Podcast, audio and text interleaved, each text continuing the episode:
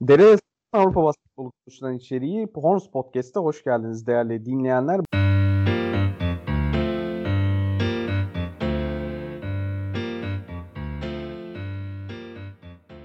Bugün ben yine Kutlan Koca'dan Mert Özgün'le beraber Euroligi ve temsilcilerimizi konuşacağız.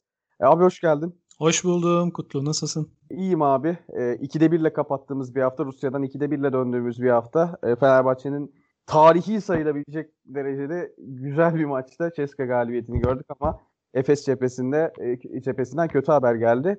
E, Fenerbahçe ile başlayalım istersen birazcık olumlu girelim, birazcık pozitif Aynen. girelim programa. E, yani dediğim gibi tarihi denebilecek ki zaten bunun bir Euroleague derbisi olduğundan, bir Euroleague klasiği olduğundan bahsetmiştik. Hakikaten e, derbiye, o isme, o klasiğe e, yakışan bir e, eşleşme yine bir maç oldu ve sonunda mutlu ayrıldık. Yani Fenerbahçe neler yapıyor neler. Kendimizi tekrar edeceğiz ama 6 maç önceki Fenerbahçe nerede? Şimdiki Fenerbahçe nerede? Son derece görkemli bir zafer imza atıldı Moskova'da. Yani hiç beklenmedik bir galibiyet miydi peki? Hayır. Hayır. Gerek Fenerbahçe'nin o nefis yükselişi işte gerekse de Ceska'nın son haftalardaki düş, düşüş hali sebebiyle bir beklenti içine girilmişti zaten. Geçen hafta da bunu yorumlamıştık ikimiz. İlaveten senin de girerken bahsettiğin gibi Fenerbahçe'nin son yıllarda Ceska'ya karşı farklı bir derbi motivasyonuyla oynadığı gerçeği de ortada. Adamlar illallah demişlerdir artık Fenerbahçe maçı olduğunda. Ya ben şaşırmadım gerçekten galibiyete. Beni şaşırtan kısım yani Dökolo ile Veseli'nin şaşırtan demeyeyim de e, beklentilerimin üstünde karşılığını aldığım kısım Dökolo ile Veseli'nin özellikle Veseli'nin sahada, yaptığı. Sahada yanlış yapana azar çekecek seviyede maçı istemeleri herhalde değil mi? Gerçek bir lider karakteri yani hakikaten. Aynen öyle. Ee, ya buraya bilinen Türkçe kelimeler yetmez herhalde. O yüzden eski Türkçe'ye gidip fevkal beşer falan demek lazım. İnsanüstü performansı. şey ya her ikisi de ihtişamlı kariyerlere sahip oyuncular. Bunu yayında sanırım İsmail Şenol da benzer ifadeyi kullandı. Ee, yalnız bu maçtaki gayret, çaba sahip oldukları o kariyerlerin de üstündeydi. Bir yabancı daha doğrusu eski Türkçe'de Tumturak'tı. İhtişamlıydı. ee, ya programa Türkçe devam etmiyoruz herhalde bundan sonra.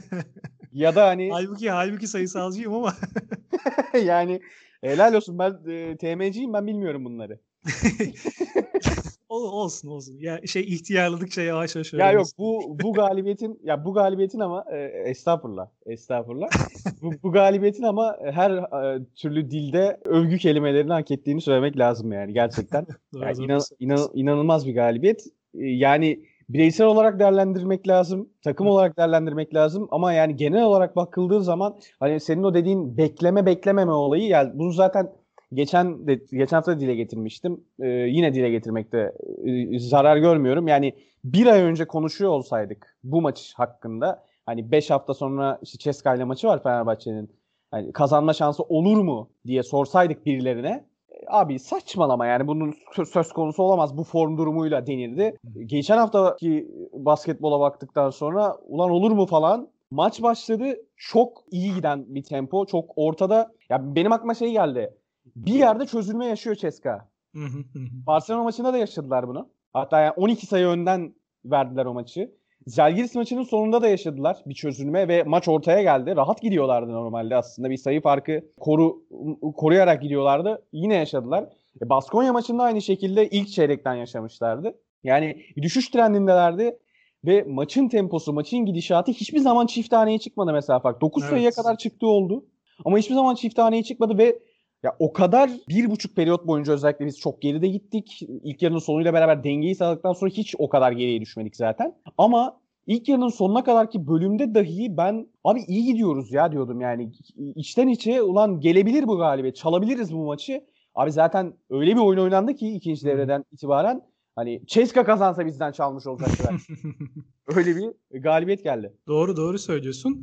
Ya bir de şimdi bireysel olarak Veseli ile girdik az önce girdim daha doğrusu. Oradan bir devam edeyim ben. Ya Kutlu ben Veseli'nin en çok şu huyunu daha doğrusu şu yanını beğeniyorum. Şimdi bu maçta 4'te 4 serbest atışı var. Evet. Orta mesafe şutunda ne kadar kusursuza yaklaştırdığını biliyoruz zaten. Hı hı. Peki aynı Veseli Fenerbahçe'nin ilk Euroleague finalinde onda bir serbest atış kullanmış mıydı?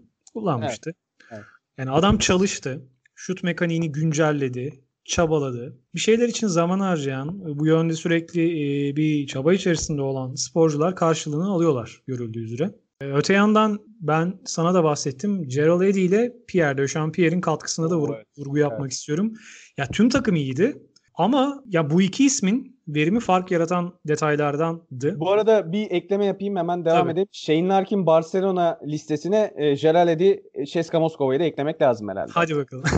Yani eklendi artık. Doğru. 9'da 6 saha içiyle 17 sayı üretti ve ya bir pozisyon var. Mike James'i kitledi evet. savunmada ki yani Ki Eddie yani. Eddie'den E, bahsediyorum. Gerald Eddy'den bahsediyoruz. Aynen öyle yani. Üstüne de e, Ulanovas'ın Ulanovas'ın pasını üçlü yolladı.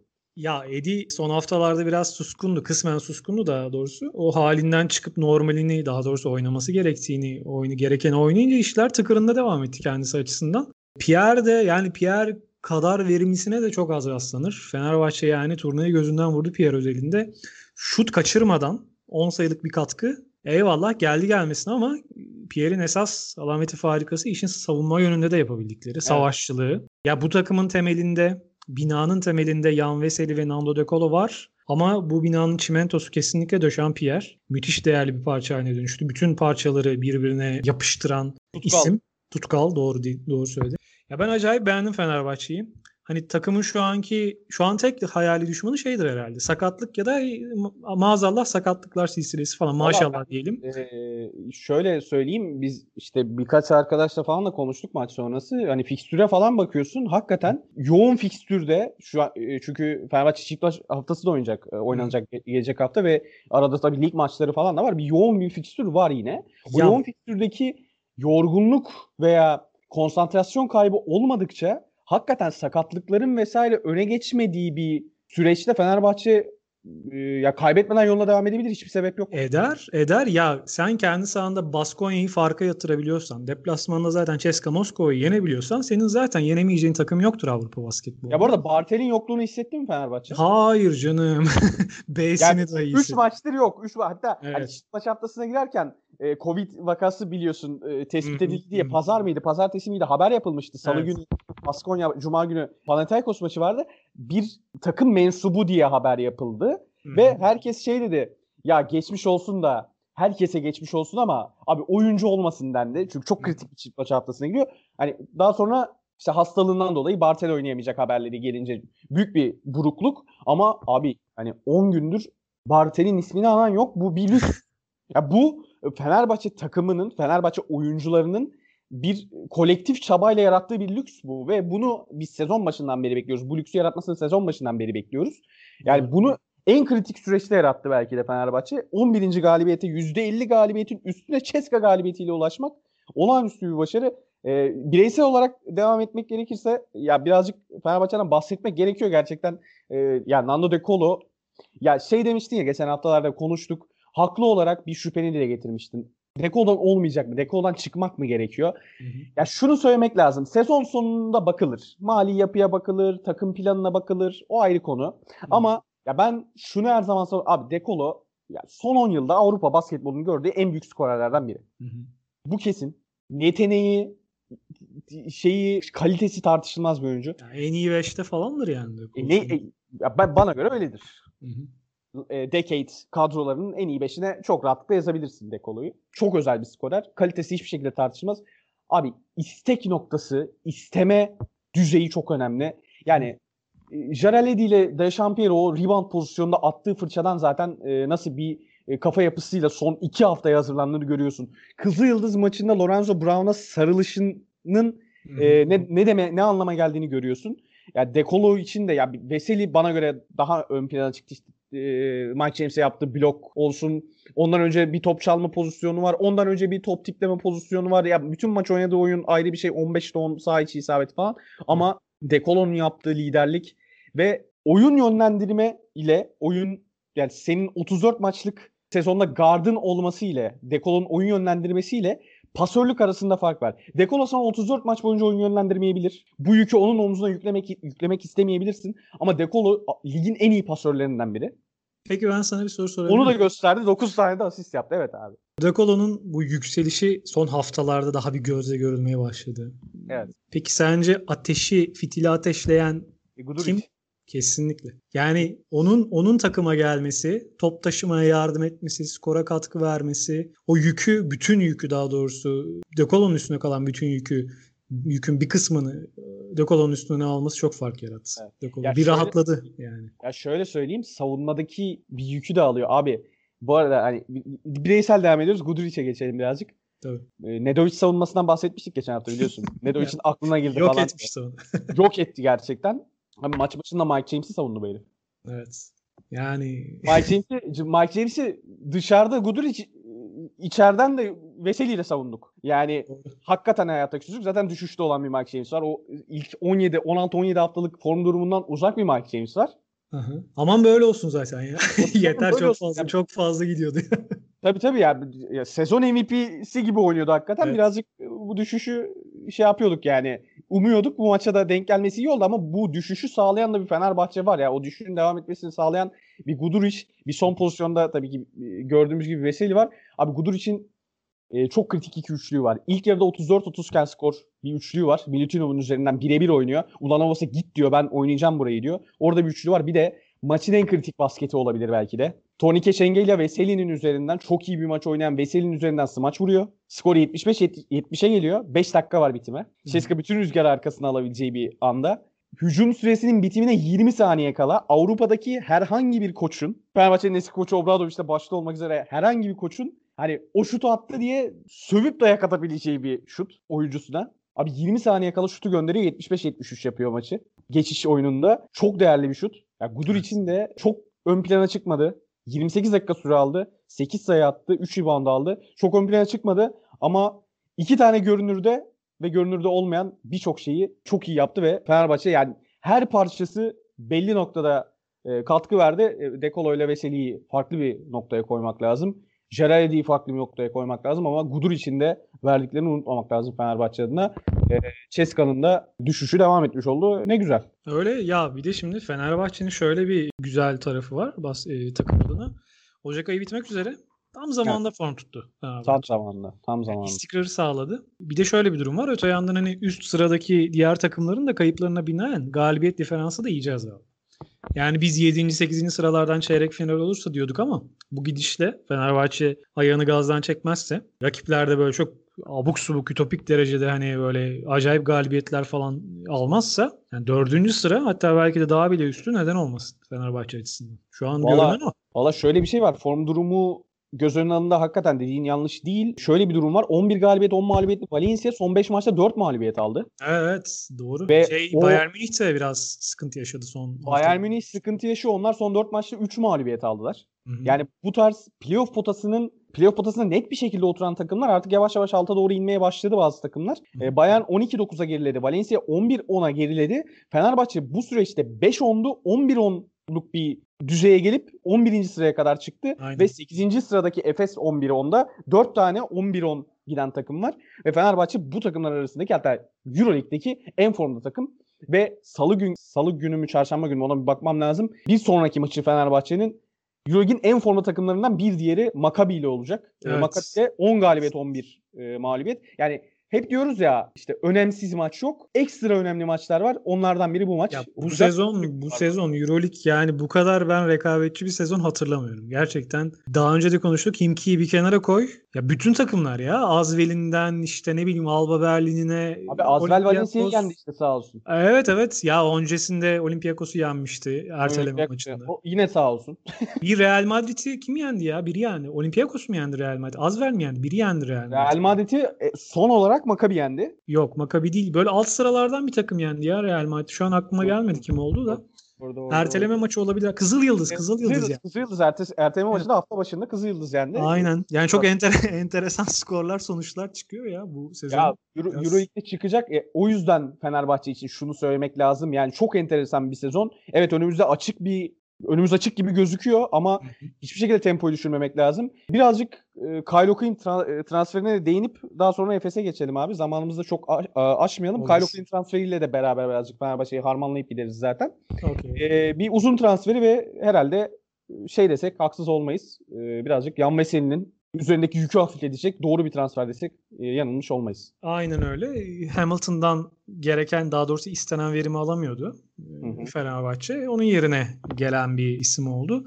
Ya açıkça söylemek gerekirse ben çok fazla e, izlemedim e, Okuyun'u. Fa- e, fakat hani biraz araştırdığım, okuduğum ve takip ettiğim kadarıyla e, Veseli'nin hani birkaç segment altı o boşluğu daha doğrusu dediğin gibi yükü işte üzerinden alacak iyi pas özelliği olan, pasörlüğü fena olmayan, e, bileği çok olmayan ama e, bunu farklı yönlerden bertaraf edebilen bir arkadaşımız. Çoğu daha doğrusu görüşlerine önem ver- verdiğim birçok e, arkadaşım kendisi e, şeyin Okuyun'un iyi bir transfer olduğunu, ne bileyim dinamikleri bozmayacak şekilde, soyunma odasında pozitif e, etki Evet. yaratacak şekilde e, takıma dahil olduğunu ifade ettiler.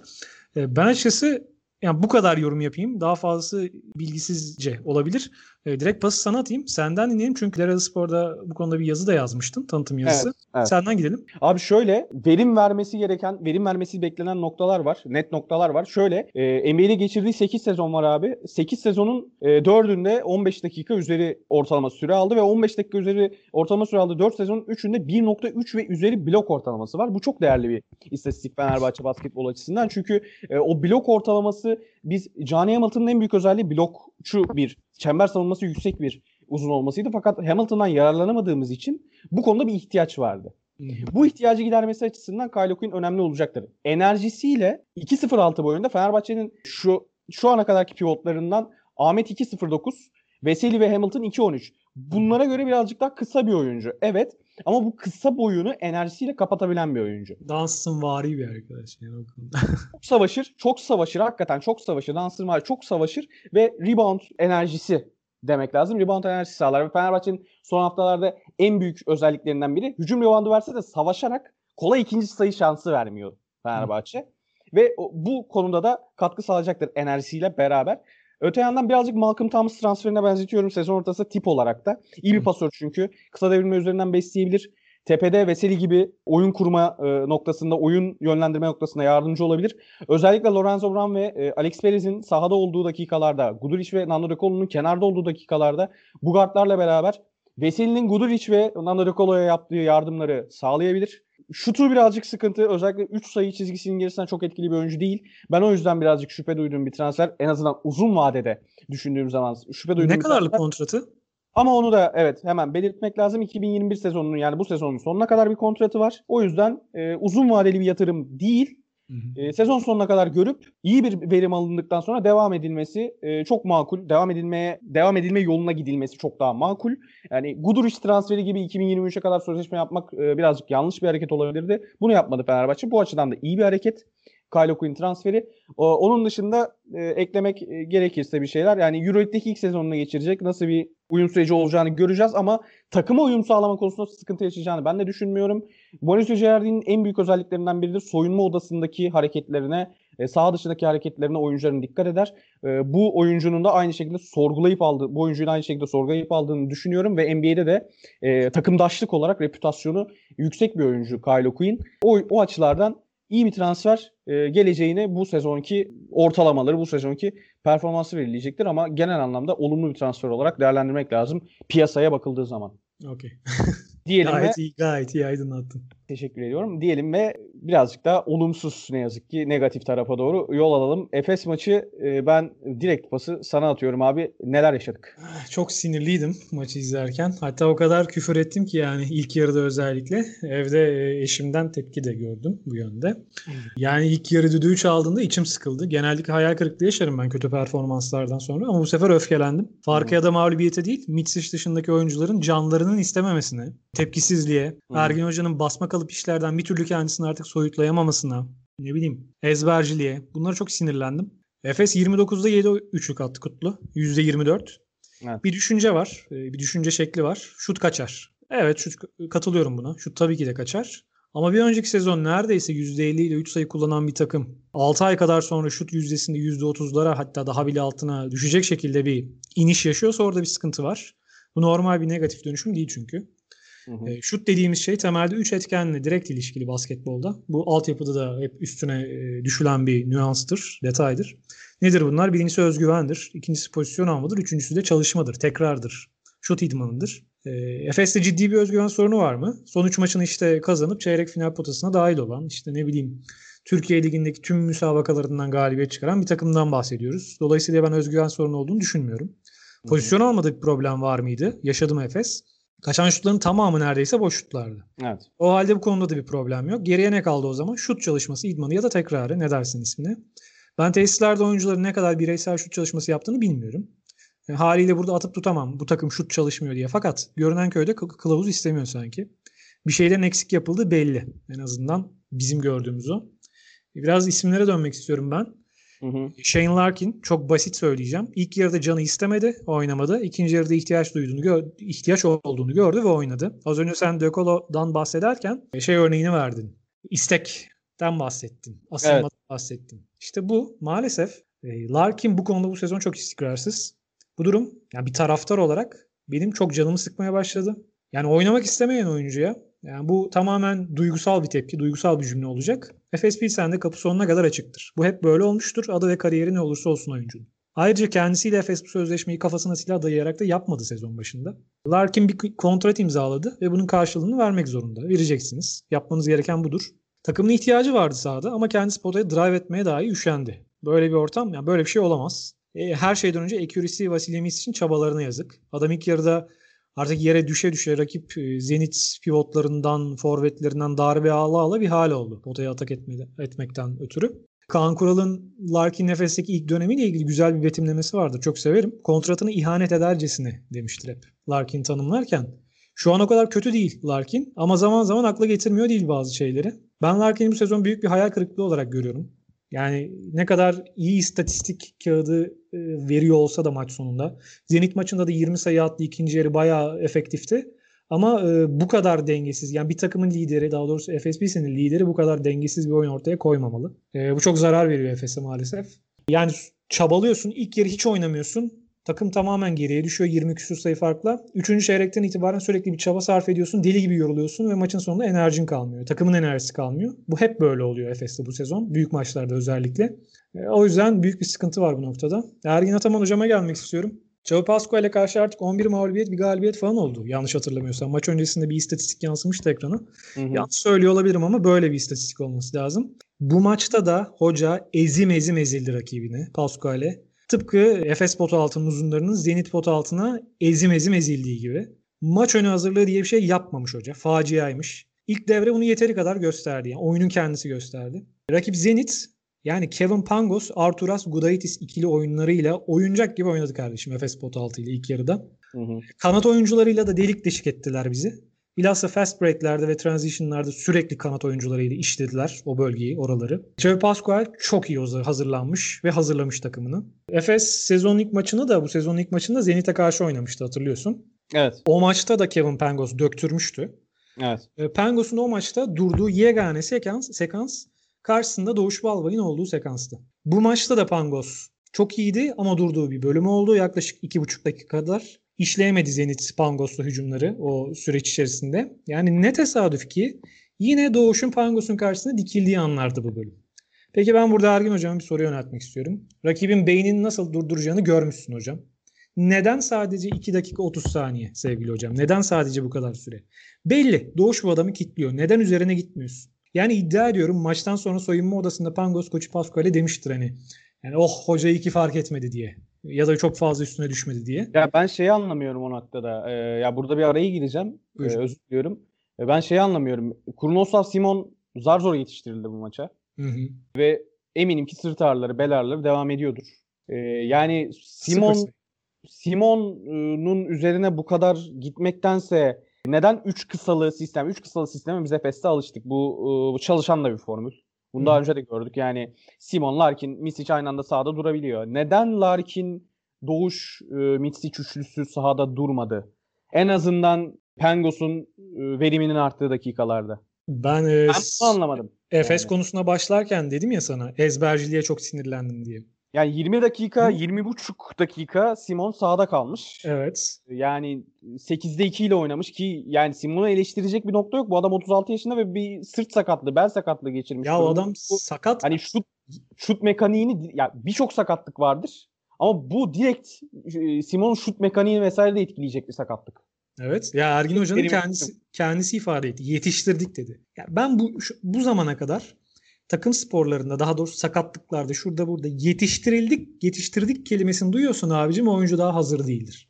Yani tam Yani. olarak iyileşmemiştir. Böyle bir şey yok. Verim verebilir. Verim verebilir. Sana Verir. katkı sağlayabilir. Aynen. Bu birazcık rakibin zayıf karnına atak etmenle alakalıdır. Kendi gücü, kendi farklı alanlardaki gücünü kullanmanla alakalıdır. Bunu Hı. başarılı yaparsan sen verim alabilirsin her oyuncudan. E, ne kadar eksik veya mental veya fiziksel olarak eksik olsa da. Ama yani Simon'dan herhangi bir şekilde en azından e, yani Simon'un iyi niyetinden dahi e, verim alamadığım bir ortamda e, bu kadar üstelemek ben anlamadım. Ya benim e, hakikaten bu sezon anlamadığım tercihler var. Larkin konusunda yani direkt Larkin'e veya direkt e, teknik yönetime veya direkt yönetime ben suç bulamıyorum çünkü Larkin konusu her ne olursa olsun yönetilmesi gereken bir konu. Bu oyuncunun kendisiyle alakalı zaten. Bunda yani Ya- teknik ekibin çok fazla yapabileceği bir şey yok senin de söylediğin gibi. Oyuncunun kendisiyle ilgili bir şey. Larkin'in kendi e, düşünce tarzıyla e, oyuna el alış şekliyle alakalı bir şey. Abicim sen oynayacaksın ya.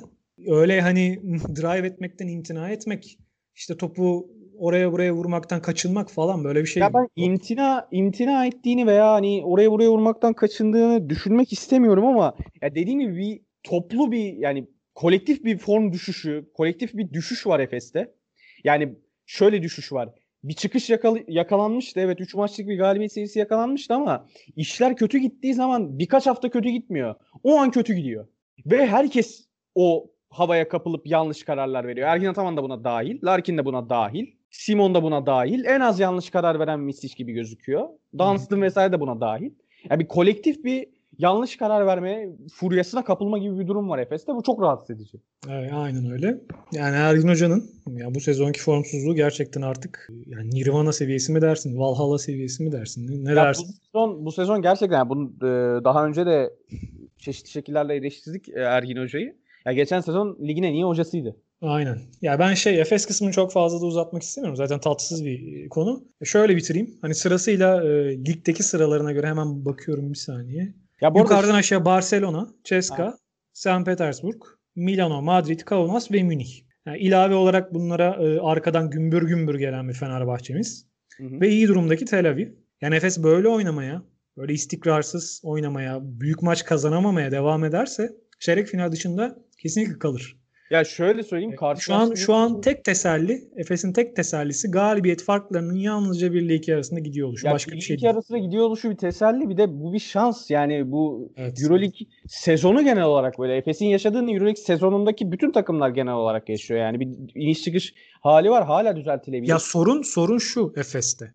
E, Fenerbahçe'yi bir kenara koyuyorum. Fenerbahçe o kısma dahil değil. 8 9 neyse işte. Alt sıradaki takımları Efes genelde yeniyor. Pek de zorlanmıyor yerine göre. Tamam mı? İşte hatta fark da atıyor. Ama asıl e, rakibi olacak olan çeyrek finalde belki Final Four'da olan takımlar, üst sıradaki takımlar. Burada Maccabi'yi de katıyorum e, Fenerbahçe'ye dahil olarak. Takımlar söz konusu olduğu zaman şu ana kadar çok ezildi Efes. Yani hiç Evet. karşılık veremediği maçlar oldu. Hele bir Evet. Ceska maçı oynadı yani yorum bile yapmadık. Çünkü Evet, sahada tabii. takım yoktu. Çok ezildi. Efes. Bir benim Barcelona'yı bir Barcelona yendi. O da artık hani Larkin'in bir şeyiydi. Hani Barcelona'ya karşı ekstra bir mot- motivasyonla sahada olmasıyla alakalıydı sanıyorum. Başka da yok zaten. Bu sezon yani Efes böyle Ya devam ederse olmayacak. Karşılaştırma yapmak için söylemiyorum yanlış anlaşılmasın ama en yakın örnek olduğu için bunu dile getirmek lazım. Son 1-1,5 aylık sürece bakıldığı zaman Efes'in kazandığı maçlar da var eyvallah. Ya Fenerbahçe Efes'ten daha yakın şu an Final Four'a. Tabii canım kesinlikle öyle ya. Yani, Yani şu an çeyrek final Final Four oynar oynamaz. Efes şampiyon olur olmaz buna şey yapmıyorum şu anda. Yani daha 13 hafta var. Daha 3 ay var. Her şey değişebilir. Ama hani görünen köy şu an o. Ve bu normal bir şey değil. doğru. doğru. Yani Fenerbahçe'nin yaşadığı, Fenerbahçe'nin e, çıktığı nokta da normal değil. Hı hı. Ama Efes'in bu istikrarsız hali de normal değil. Geçen sezonki Fenerbahçe sendromunu bir hatırlatıyor. Yani saha içinde bir uyumsuzluk var. Evet. evet. Oyuncular çok Oyun kaliteli. akmıyor ya. Görüyorsun. Oyun izlerken akmıyor. görüyorsun. Ya, Oyuncular çok kaliteli bir kere. Ona hiçbir laf yok. Ki zaten değişmedi kadro. Hı hı. Ha, değişmesi mi gerekiyordu? Bunu sorgularız. Ya O tabii mühendislik kısmı biraz daha farklı bir konu. Ama ya ben hala arkasındayım onun. Ya bu kadroyu tutmak kötü bir formül değil. Yanlış iyi bir formül.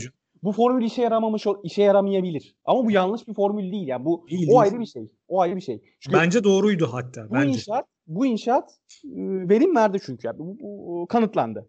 Hı hı. Ama belli ki başka şeyler var. O Larkin'in düşüşü bir örnek. Ergen Ataman'ın formsuzluğu bir soru işareti. Ya bir, bir şeyler var.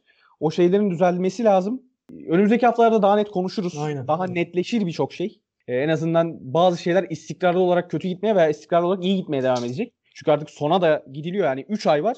Eyvallah ama 25'ten sonra artık 21'deyiz şu anda hafta olarak. 25'ten sonra artık daha netleşir. Tabii tabii. Ee, resim bazı resimler daha çok netleşmeye başlar. Hani 4 takım 11 galibiyette en azından 13-14 galibiyette kalmaz diye düşünüyorum. Ya bakılacak, bakacağız. Ama Efes konusu birazcık sıkıntı. Ben son bir övgü olarak Pangos eklemesi yapayım. Tamam. Onu bir atlamayalım. Sonuçta e, yine maç sonunda çok kritik şutlar atarak maçı takımına getirdi ve bu sezonun herhalde ya NFL'de bir ödülü var abi. E, Comeback Player of the Year diye. Sezonun en iyi geri dönüş yapan oyuncusu diye seçiyor. Yılın en iyi geri dönüş yapan oyuncusu e, diye seçiyorlar. Ya EuroLeague'de bu ödül verilse herhalde Pangos'a verilir bu sezon. Çünkü çok çok yani iyi. Ya kariyeri yere çakılmışken bir anda Zenit'le beraber bir Final Four'a göz kırpan bir takımın lideri hüviyetine büründü. Ya bunda tabii ki Xavi Pascual'i de tebrik etmek lazım ki zaten Evet, çok sezon- çok iyi koştuk yapıyor bu sezon. ya sezonun en iyi 3-4 koşundan biri belki de Zenit'in bitirdiği noktayı e, Evet. göreceğiz, göreceğiz ileride. Belki de en iyi koç e, e, şeyi de verilebilir. Payesi de verilebilir kendisine. Bunu ileride göreceğiz. E, Zenit de tabii ki 2 hafta sonra 2 3 hafta sonra 2 3 maç sonra Fenerbahçe ile karşılaşıyor. Umarız onlar da bir orada bir orada bir düşüşe uğrarlar. E, geçen hafta uğrayamadılar ne yazık ki. E, diyelim ve ya yavaştan sona gelelim. Okey. Gelecek hafta çift maç haftası. O konuda bir tahminini alayım. Tahminlerini alayım senin abi. 26'sında iki maçımız var. E, Efes saat 7'de başlıyor Efes maçı. İstanbul'da olacak iki maçta ama e, çakışmıyor Allah'tan. Efes Kızılyıldız'ı ağırlayacak saat 7'de. Yani Nefes alır yani. Yani ben de bu aksini düşünmek istemiyorum yani. Alır ve Makabi'ye hazırlanır artık. inşallah inşallah Makabi'yi Makabi'de e, şeyde geçirecek. İstanbul'da geçirecek ve ilk maçını Fenerbahçe ile yapacak. Yine aynı gün e, 26'sında Salı günü saat Fenerbahçe da- Fenerbahçe'yi ben çok önde görüyorum yani. Ya bu, bu süre- tempoyla. Bu süreçteki her maç kritikti. Her maç önemliydi. En kritikli, en kritik ve en önemlilerinden biri en az ba- ya Baskonya maçına giderken biz hep diyorduk ya hani Baskonya'yı alırsak Panathinaikos'u da o gazla alırız falan filan. Evet. Makabi'yi alırsak ya kim ki Makabi'yi almasak da almamız lazım. O ayrı konu da. Hani Çünkü senin Maka- dediğin gibi kendisi kaybeder zaten. kendisi kaybeder. Ya Makabi'yi alırsak Kimki maçı çok daha rahat geçecektir diye Evet. düşünüyorum. Daha sonra da Kimki deplasmanında gidecek olan bir Fenerbahçe. Makabi maçı çok önemli. E, Bu arada sonra Kimki'de Yerepko'yla kim? Monroe değil mi? Monroe e, takımdan ayrıldı. E, Yerepko'nun Yerepko'nun zaten sorunları vardı. Bunu e, bu söyleniyordu. Monroe'nun da bir haftadır, iki haftadır falan takımdan ayrılacağı konuşuluyordu. E, yolların ayrılmasıyla beraber koçla, yönetim, e, e, teknik heyetle e, o iki oyuncuyla da yollar ayrıldı. E, daha sonra Perşembe günü yine maçlar çakışmıyor. Güzel bir program var. Hı hı. Önce saat 8'de Kimki deplasmanında Fenerbahçe Beko iyi bir galibiyet bekliyoruz buradan. Tabii ki 2 galibiyet 19 mağlubiyetle giden bir Kimki var ve e, 22-05'te de Efes'in çok kritik deplasmanı playoff sıralaması açısından da çok kritik bir Maccabi deplasmanı olacak. Aynen öyle. Ben açıkçası yani Fenerbahçe maçından bağımsız olarak Makabi'yi bir adım önde görüyorum. Yani şu form durumuna bakılırsa ve e, yani salı günkü gelişmeleri Yani biraz biraz evet biraz etkili ama şu an yani şu anki haliyle bence Makabi önde. Ya yok seyahat açısından söylemiyoruz. Yani iki takım da aynı yolculuğu yapacak ama maç e, temposu, yorgunluğu, şusu busu Evet. Bunu düşünmek lazım ama Maccabi özellikle Tyler Dorsey 30 sayılık bir Real Madrid maçından geliyor. Ee, dikkatli davranmak gerekecek. İki takımımız açısından da dikkatli davranılması gereken maç. Belki de yine e, yani umarım yine doğuş hamlesi konuşmayız ge- gelecek hafta. Umarız, umarız, Ee, umarız. ihtiyaç duyup öyle bir konuşmaya girmeyiz diye umuyorum ve yavaştan artık e, kaçalım diyorum abi. Tamamdır. Hadi bakalım. Ağzına sağlık. Senin de dostum teşekkür ettim. Görüşmek üzere. Ee, ben ben teşekkür ederim. Haftaya umarız yine 4 galibiyetle, 2 hafta önce olduğu gibi 4 galibiyetle sizin karşınızda oluruz efendim diyelim ve e, veda edelim.